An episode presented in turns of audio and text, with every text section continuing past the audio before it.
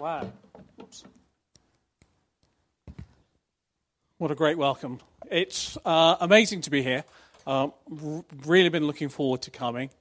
I love the spirit that is in this place. Um, we had an amazing prayer time um, f- uh, when we were praying for the mission at our church, and it was really good to go through those hours of midnight till six in the morning with uh, some of your intercessors, and uh, we had an, uh, a, a really deep, you know, we we were able to go places. We were able to do a communion that took two and a half hours, which which I'd wanted to do, where we looked at the psalms that Jesus would have sung and and spoken during their, his Passover, and um, so and it and it was amazing the way that, um, that that it just seemed and felt as if we were one church. Uh, and I thought that was amazing.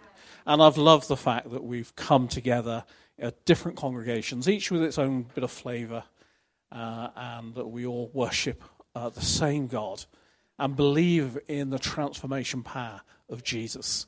So I love that. So I send you uh, greetings, yes, from uh, uh, the Burton churches, but also from Riverside. Um, I'm going to share a passage, uh, Isaiah 54, with you this morning.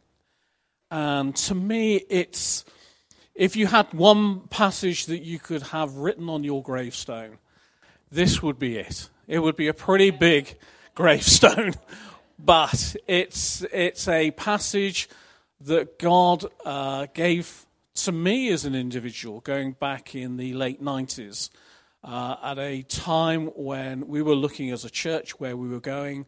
We didn't have a building. We were being forced out of where we were and uh, everything seemed a bit bleak. And out of that, God spoke Isaiah 54, and it just opened up. And so um, it's the one thing as a church that we keep going back to and reminding ourselves over because I believe it's a promise for the church today. It's a promise for you and I as individuals as well. So it's a beautiful passage, and we're, we're going to read it together. If you would join with me. Now, um, this is in the King James, which unfortunately I'm not used to. So bear with me if I get it wrong, but let's, let's say it together. And it's quite long, but it, it's superb. Sing, O barren, thou that didst not bear. Break forth into singing, and cry aloud that thou didst not travail with child. Far more are the children of the desolate than the children of the, said the Lord. Enlarge the place of thy tent, and let them stretch forth the curtains of thine habitations. Spare not, lengthen thy cords, and strengthen thy stakes. For thou shalt break forth on the right hand and on the left and thy seed shall inherit the Gentiles, and make the desolate cities to be inhabited. Fear not, for thou shalt not be ashamed, neither can they be confounded, for thou shalt not be put to shame. For thou shalt forget the shame of thy youth, and shalt not remember the reproach of thy widowhood any more. For thy Maker is thine husband, the Lord of hosts is his name, and thy Redeemer, the Holy One of Israel. The God of the whole earth shall be called. For the Lord hath called thee as a woman forsaken and grieved in, and a wife of youth, when thou wast refused, says thy God. For a small moment I have forsaken thee, but with great mercies will I gather thee. In a little while I hid my face from thee for a moment, but with everlasting kindness will I have mercy on thee, saith the Lord thy Redeemer. For this is unto the waters of Noah unto me. For as I have sworn that the waters of Noah should no more go over them, so I have sworn that I would not be wroth with thee, nor rebuke thee. For the mountains shall depart, and the hills will be removed, but my kindness shall not depart from thee. Neither shall the covenant of my peace be removed, saith the Lord that have mercy on thee. O thou afflicted, tossed with the tempest, and not comforted, behold, I will lay thy stones with fair colours, and lay thy foundations with sapphires. And I will make thy widows of agates, and thy gates of carbuncles, and all thy borders of pleasant stones. And all thy children shall be taught of the Lord and great shall be the peace of thy children. In righteousness thou hast been established, for thou shalt not fear for pressure, for thou shalt not fear, and from terror, for it shall not come near thee. Behold, they shall surely gather together, but not by me. Whoever shall be gather against them, shall fall for thy sake.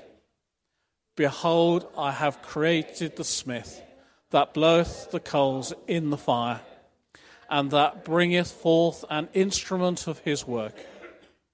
And I have created the waster to destroy. No weapon that is formed against thee shall prosper, and every tongue that shall rise against thee in judgment shall shalt put to them. This is the heritage of the servants of the Lord, and their righteousness is of me, saith the Lord. Amen. Yes, yeah, sorry. Uh, as I said, I'm not really used to the King James. Um, so I tend to use the NIV, and I'm going to quote uh, from the message as well, so forgive me if uh, you don't like the message. I think the message in part is so, so accurate, and in parts is so, so off and you've just got to know which bits you, to, to really trust the message. But if you look at some of the original Hebrew and the way the message in, interprets, it can be it's a real eye, eye opener in places.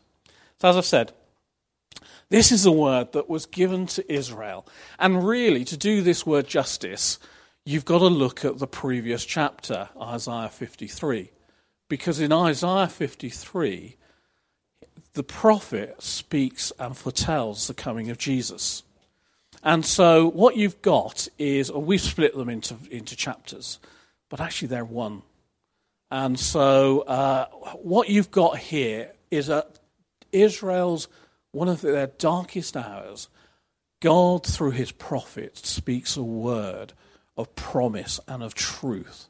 And it's a beautiful word the history, which I could go into, which I won't go too much into, but is that you've got Israel and you've got the remnant that was in Babylon have began to already come back into Jerusalem, and more are still to come. But when they come back, the place is in ruins. The temple has uh, been robbed. Everything, all, all, the sacred objects have disappeared. The, the, the uh, the cities that were fortresses for Israel have been waylaid. Okay. And there is despair. There is utter despair. The people are saying, What have we come back to? What is this God who promises us so many things, but we've come back to a place that is desolate, a place of where there is no hope? And we're expected to live and to uh, renew our faith in God in this place. It's, it's a bit like the children of Moses, okay, uh, and how they come out. Um, they look around them, and you've got all of the history how God built up the nation of Israel and how it split and gets divided. Parts of it gets carted off. The part that thought that they were the lucky ones get to remain, but actually they they fare far worse in the long run. And uh, you've got a ho- you've got a God that seemed to abandon His people. And sometimes I don't know about you, but sometimes I feel that we can get drawn into that mentality that can look around us and say, ah, you know what? When I gave my life, I thought that I was on some merry-go-round of uh, blessing. And uh, nobody really told me that I was going into a battle. Nobody really warned me that actually there was a cost and commitment to this. And I've bought into this, you know, God loves me and is looking out for my interest all the time. And no harm will ever come to me. I'll never be sick. I'll never be ill. I'll never go through divorce. I'll never become bankrupt. I'll never have a redundancy in my life. I'll never go through because I've got this golden ticket that allows me to bypass all of it. Now we know that's, that is not true. In actual fact, for the believer, it can be the opposite because we're called to be a witness, to be salt and light. And for some people, that's a harder journey than for others. But God is faithful. This, I love doing what I do, leading a church. One of the things that I really enjoy doing is marrying people. And that's such great fun. And you marry people that have gone through divorce where their whole life seems to have been wrecked at one point and you're you know you're starting off a new covenant and a new relationship and you get to share their history and talk to them about where they've come from and, and share their lives and it's lovely this is God's marriage vows to you and I and to the people of Israel at that time he is renewing that relationship when he speaks in Isaiah 54 it is a love promise from God to us, his bride. So it so it resonates so much. And I love the pictures in this. You see, I'm a guy, so I love I love blood and guts. I love Old Testament. I, you know, it really appeals to me. I love some of the language that you read in the Bible. I, you, I was at Bible college for three years, and we used to try and find the most obscure texts in the Bible that was the most ghastly or bloodly or whatever it was. And we, you know, uh, we, we, we, as guys would just love doing that and trying to interpret that. So I love the imagery that Isaiah uses. He doesn't, he's not PC in any shape or form, right? He goes straight to it. He uses language that the people there will understand. So I love that about the way. We get a sense here of God's people saying, God, this is unfair. This is unfair. What have you done? You've abandoned me. You get a sense of them crying out in, in anguish of doing that.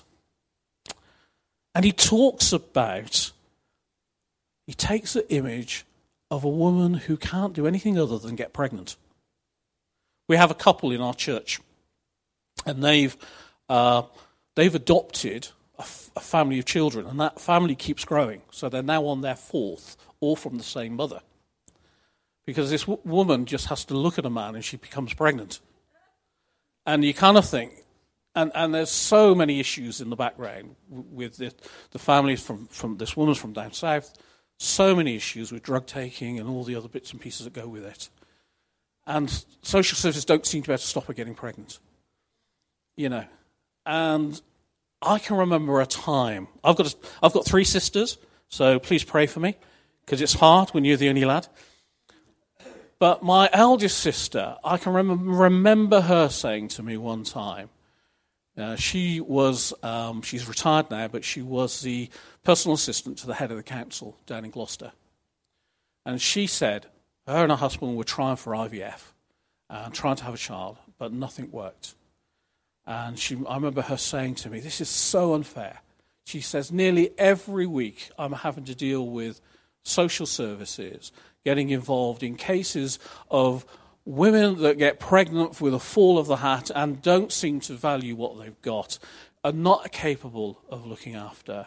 And there's me and Richard, and we want to get pregnant, we want to give a home, and we can't. And it's so unfair because now we're too old to adopt a baby you know. And so she's lived with that unfairness in her life. And that's had consequences in her life, you know.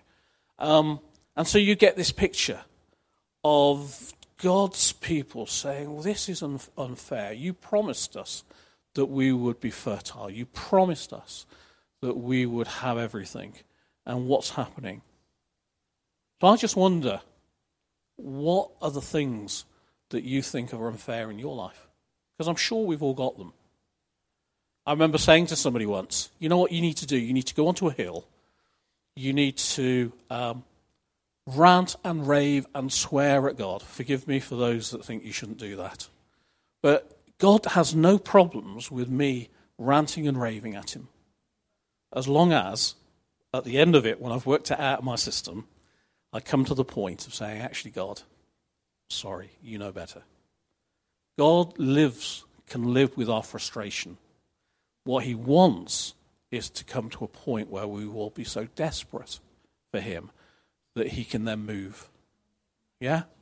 And there will be times in our lives when we are brought to that point of desperation when we say to God, Lord, this is unfair. Lord, can you do something? And we're willing, rather than to act in our own steam and our own qualities and characteristics that we've got. And I don't know about you, but you know, my church, we have perfect parents in our church. You know, I've got three children. And you'd sit there sometimes and think, oh no, what are they doing now? You know, they're running riot.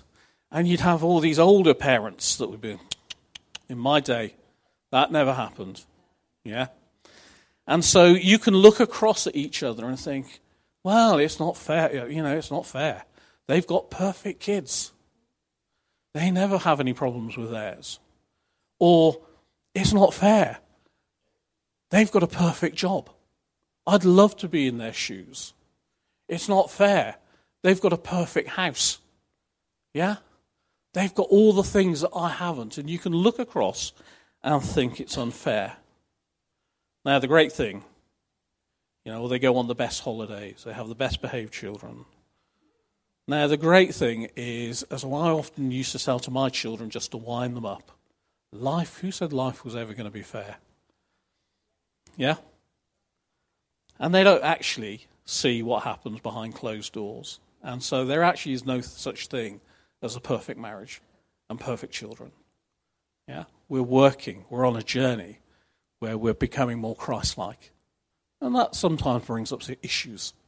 So you get people here, this the children of Israel are turning to God and crying out, It's not fair. And in the midst of all of this, Isaiah stands up and he proclaims, Look, Jesus is coming. But not only that, he stands up and says, Whoa, hold on. You are, your future is going to be greater than your past. And that's a promise that resonates even today over Israel and over you and I, because we're inheritors of what of all that they stood in. Yeah? He says they gave you the Gentiles. Yeah. So we're children of God because of what Jesus did.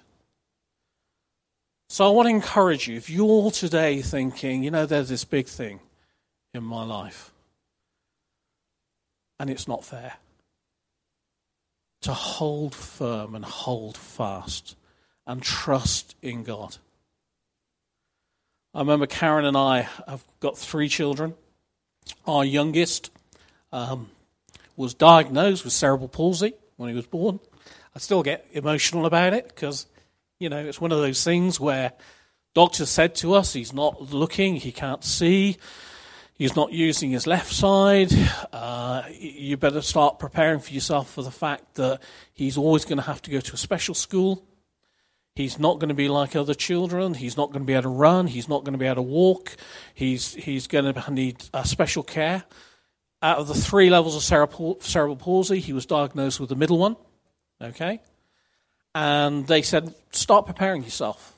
And I remember saying to Karen, I am not going to accept this as God's word over my child. There is no way. We had a friend of us, who some of you will know, who was a solicitor, and he said, You need to sue the hospital for their lack of care at birth. And we said, How can we do that? God is in this child. I'm not going to sue a hospital that tried to do their very best in bringing him into the world. I'm not going to play that game. And so, and he said, "Oh, you'll get thousands." And we said, "No," and we refused to accept. God didn't heal him overnight, but God, year on year on year, brought healing to him. Today, he's at Worcester. He's done a, a, an MA. He did a, a first. You know, he got a first at university, so he's able. Now, I know it's cutting and pasting and graphic design, which doesn't really count as a degree. Sorry, son, if you do watch this. And we're really proud of him. You know, he's able to say to his brother and sister, I've got a first. You two only got a 2 1. When he was 16, he used to run rings around my other son in football. You wouldn't know today that he was ever diagnosed because of the healing power of God. So.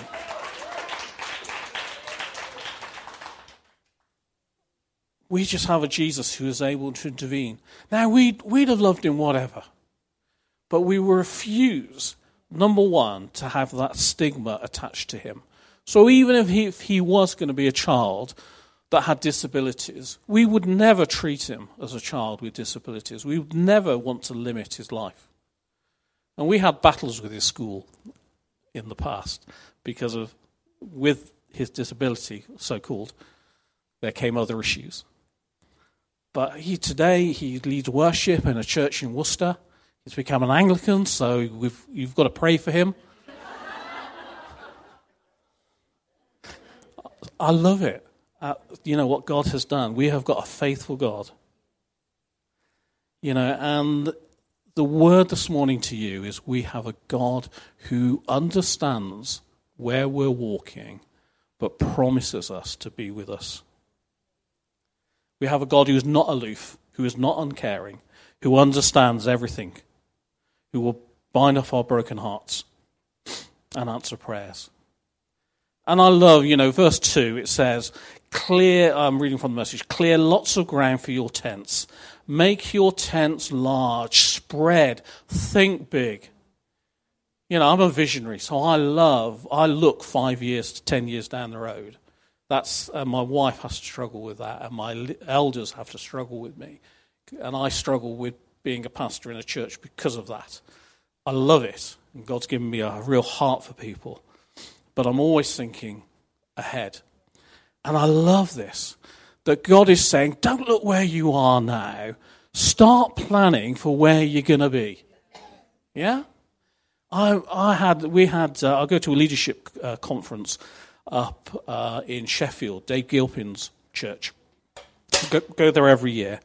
And um, they had a, a, an American guy who was big into um, uh, mentoring and uh, mentoring leaders. And he said, You know what I did first off? He said, I believe God's word. So I, in my house, had a picture board. And I put on there a copy of a cheque for £10,000. I put on there a picture of a house I wanted to live in. I put on there photos of my wife and my children. And I put on there promises from God's word. So that every day I would look and claim those things. And he said, I, I very quickly got through the 10,000. He said, I then wrote a check for a million pounds. Okay, and this is money he wanted to give to the church. Massive amount of money. But he said, you know, within 10 years I was able to write that check. Now, he obviously, in his line of work, was saying you need to visualize the promises of God, pray into them. And this is what the prophet says to God's people don't look at where you are, look at where you're going to go. Start planning because presumption isn't going to get you there, but I am. And God speaks a word. So many of us will have words that God has spoken to in the past. Some of those lie dormant. Yeah? I had a word when I was 10 years old that I was going to be a vicar in the church. Yeah? Didn't get saved till I was 19 from a totally unchurched background. just happened to go into a church when I was 10. And I said, No, thank you, God. Want nothing to do with that at all. But that word was over me. And that word came to life. So if you've got a word that God has promised, don't give up on it. Okay? Sometimes we expect things immediately. God has promised to be faithful in the words that he speaks over. And that's what he does here. So dig deep, it says. It says here, you're going to need lots of elbow room for growing. You're going to take over whole nations. You're going to resettle those abandoned cities that are destitute. Don't be afraid. You're not going to be embarrassed in it. I'm not going to leave you hanging out there, Israel. You're not going to be embarrassed. I'm going to see that this comes to, an, to fruition. And I just love that message for us today. I love that out of the winds of destruction comes the seeds of hope. You know, you look at this church, out of the winds of a fire came the seeds of, of this. Yeah? Sometimes we get too wrapped up in the fire and the destruction. And I know it's hard, but God says, hold on in there. Because actually, out of this are going to come the seeds of something new that are going to, going to bless you. One of the things I also love about this passage is it talks about change. And, uh, you know, I would encourage you in your support of the leadership team here. Being a leader can be one of the. Uh, people often say, well, what do you do with your time? You know, and they don't see that it's 24 7. And I don't say that to get any um, praise out of it. It's just what it is if you're called into leadership, you are called to lead, okay? And you're called to make difficult decisions. And I can remember uh, taking over our church and uh, wanting to lead in a new direction. And realizing that actually some of the people are not ready for the vision that I've got 10 years' time. So we looked at how, I looked at how we could do stepping stones to get them there. But as part of that, there are people who sometimes have to make way for others. There are ministries that God will lead you out of as He's led you into. He'll always lead you into something else, but change comes at a cost. When He speaks His word about lengthening your stakes, you know, stretching your tent, there's, it's a little bit like childbirth. There's a lot of stretch, there's a lot of pain. You'll know this. but actually, something good that comes out of it. So I would encourage you that if Jenny and Steve and the leadership come and say, Well, I know you've been doing this for a long time, but actually we feel God uh, wants to change the direction where we're going with this, trust them. It's difficult, but trust them because they see the bigger picture. God has put on the leadership the ability to look ahead and to look beyond. It always used to amaze me the number of people I would get come up to me and talk about their bit. So whether that would be, you know, a, a worship leader would only see worship, an intercessor would only see prayer, a person of the word say, "We've got to be preaching the word more," and I'd be thinking, "Yeah, yeah, yeah, yeah," but actually, there's a bigger picture here.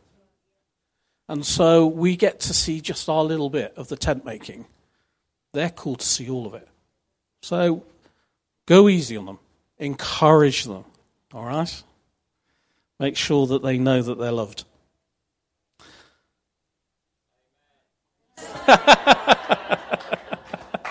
it, it can be very lonely. It can be very lonely. But it says in verse 5 For your Maker is your bridegroom. The God, I love this in the message, it says, the God of the angel armies. This is who we've got angel armies. The Redeemer is the Holy of Israel, known as God of the whole earth. Yeah? You were like an abandoned wife, devastated with grief, and God has welcomed you in. I love that about this passage. that wherever we've gone from, come from, does not dictate where we're going. It really doesn't. You know, and we need to understand who we are in God, who we are in Jesus. You're like a woman married young and then left. Oh, what, what imagery! You know, God is wanting for us to renew our wedding vows to Him, both as a church and as an individual this morning. Will you renew your wedding vow to the work of this church? Will you say, I will stand with you, Stephen Jenny? I will commit myself to you. I will recognize that sometimes that's going to be difficult and I'm going to have to lay parts of myself down. But I'll stand with you for what you're building here. We have to say with God, I will stand, Lord, when I don't see what you've promised, because I will trust that my Redeemer is coming and he will rescue me. And that's, that's what. Verse 6 and 8 says, My love will not walk away from you. My covenant commitment of peace won't fall apart. God has compassion on you. God is committed to you and I. You know, that, that always amazes me that God limits himself through you and I. I don't get it. When I get to heaven, I want to say, why? You know, either, why did you give me the, the ability to make my own choices in life?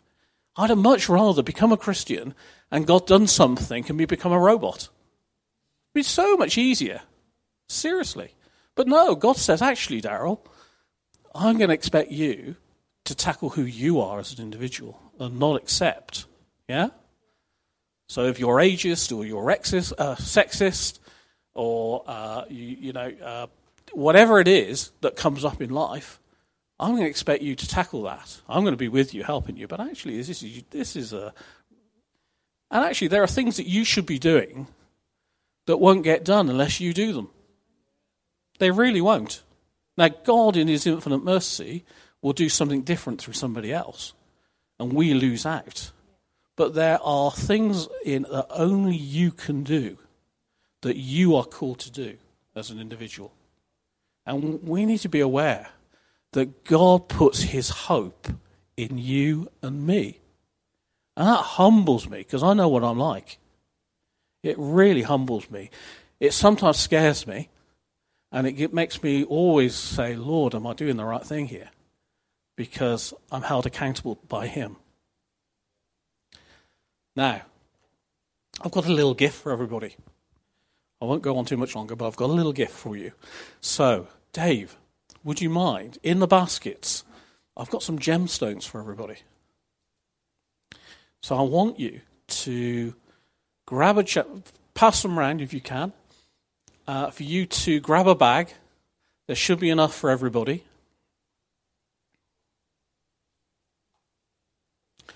Because the passage that we're looking at has this fantastic imagery about the walls being built. Yeah? Now, when Isaiah prophesies into this, he sees and knows that Jerusalem is in, is in rubble. He knows that strongholds have been taken down by God's enemies. He knows that the nations are all around laughing at the children of Israel, saying, Ha, you will never be strong again. You will never be a threat to us. You will never be the representative of God on this earth. Because we've actually, while You've been in Babylon captivity. We've desolated the place. Okay? Isaiah knows all that. God sees that and he said, Actually, I'm going to rebuild you. Not only am I going to build Israel and the temple, but I'm going to do something more than that. I'm going to build a nation who are more than the children of Israel. That's you and me. I'm going to build a holy nation.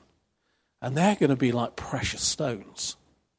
So, what I've got for you is um, some gemstones from Africa. Okay? And uh, I have to confess to you that when I got these on the internet, I looked at them, put them all into bags, and I thought, do I take out some of the ones that don't look so nice? Exactly. No, you don't. I mean, I've got one here, so uh, I could give you the list of what what's in there, but they're, they're gemstones, and they're beautiful. And I was looking at some of the ones that on face value don't look so beautiful. So I don't know what you've picked out. You might be looking at your neighbour's gemstone and thinking, that looks prettier than mine.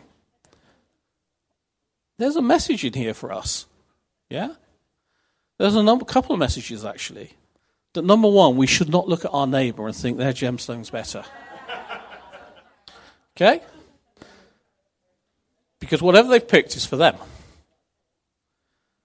We're all unique. Each of these gemstones has a uniqueness. Each of them have been forged by tremendous pressure. Each of them are carbon. Yeah? So they're just like us, carbon. But they've been forged in Africa um, by some tremendous pressure.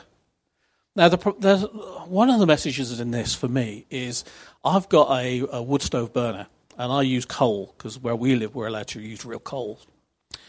And you know, coal's good, and it's an amazing thing to burn if you've got this. It's actually better than wood. It's fiercer, stronger. But I was looking at thinking, well, actually, the diff- there's no difference between a piece of coal, and I wish I'd brought some in for you, and this gemstone that you've got in your hand. Other than this gemstone's had a lot more pressure in its life than that piece of coal. And coal's good. Coal burns. But you know, once coal's burned, that's it. It's good life it's good for life, for one life, and that's it. This this will always be a gemstone. Very hard to break these things up, to, to destroy this. I can destroy a piece of coal, I can burn it in my, in my fire. Some of us think, well, we're like a piece of coal, that God's used us once, He's not going to use us again. Some of us think actually that we're worthless, like a piece of coal. And they don't see us as a gemstone. They don't see themselves as a gemstone. And the beauty of this passage is Isaiah says, I am going to build a church out of you and me, out of gemstones. Each one of us is different. Each one of us is unique. But actually, when we're together, we form a wall. We form a kingdom. We form troops in battle. And we all play our different role. So I want to encourage you this morning. You know, if you're sat there thinking, ah, oh, lowly me, don't think. Remember, God says, I will choose you to build my church in this place. Yeah? So I love that about this, that imagery of sapphires and rubies. I don't think there are any sapphires in here, but there are some, some pretty good uh, semi precious stones in there. That God is going to build us up and use us. And we need to recognize whether we're a ruby, a, a diamond, or a sapphire, or a piece of, uh, I don't know, rose stone or something. But actually, don't put value on the outside. Put value on what God has seen and how He's made you unique as an individual to build His church. So, to conclude, really, I want us to think are we willing to recommit ourselves to God and to say to Him, I'm going to be your bride that's going to be spotless? I'm going to walk where you tell me to walk. I'm going to trust in you when everything is around me telling me not to and says everything's been robbed and I've got no future. Is that the moment that you're going to run or commit yourself back to Him as His bridegroom? Are you going to recommit yourself to the work here and say, actually, I want to play my part. I want to recognize that actually, God, you've made me unique. And there's some things that I've gone through in life that aren't good, but actually they make me me. And as long as I give them back to you, as long as I ask forgiveness and have been healed from them, then you can use even those things to restore others and to be used by you. I love verse 17. No weapon can hurt you that has ever been forged. None. The devil goes around, and the only ground the devil only ever has is the one that we let him. That's why he's so subtle. Because we give him the ground. He's got no authority and no rights over you and I other than what we give him. So God is saying there is nothing that will come against you that you are not able to overcome in him.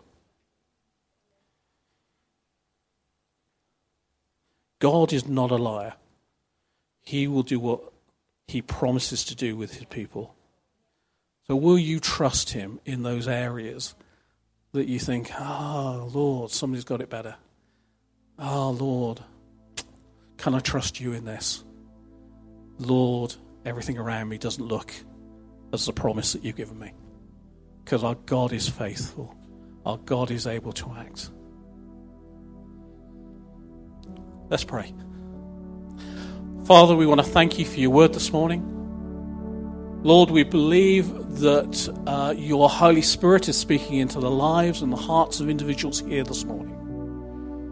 Lord, that there are some here that need to recognize that the scars of the past are just scars and not wounds. And actually, their future is greater than their past. There are some of us who you're calling to recommit that first love.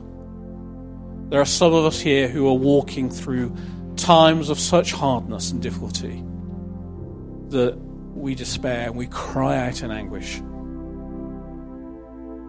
Lord, we want to thank you that you are a God who is able to act, who will not allow us to be put to shame, who promises that we will inherit a kingdom and that we can inherit a life that is worthy of living, or worthy of giving back to you. Lord, we want to thank you that you are a God who sees beyond where we are and what we can become. That we are each unique, that we each have a part to play in your kingdom. So, Holy Spirit, we pray that where there is healing that needs to happen, come, Holy Spirit. Just ask you in the choir if God has spoken, then just to put your hand up. That's just for between you and Him, but just to put your hand up and say, Yes, I want more of you. Yes, I'm in a dark place at the moment and there are things that are not come true, but I'm going to hold fast in them. Lord, by your Spirit, come and minister to your people this morning. Come and bring truth and revelation. Come and speak that word over them that affirms who they are and what they have in you and where they will be in the future. Come and bring healing, we ask. In Jesus' name. Amen. Amen.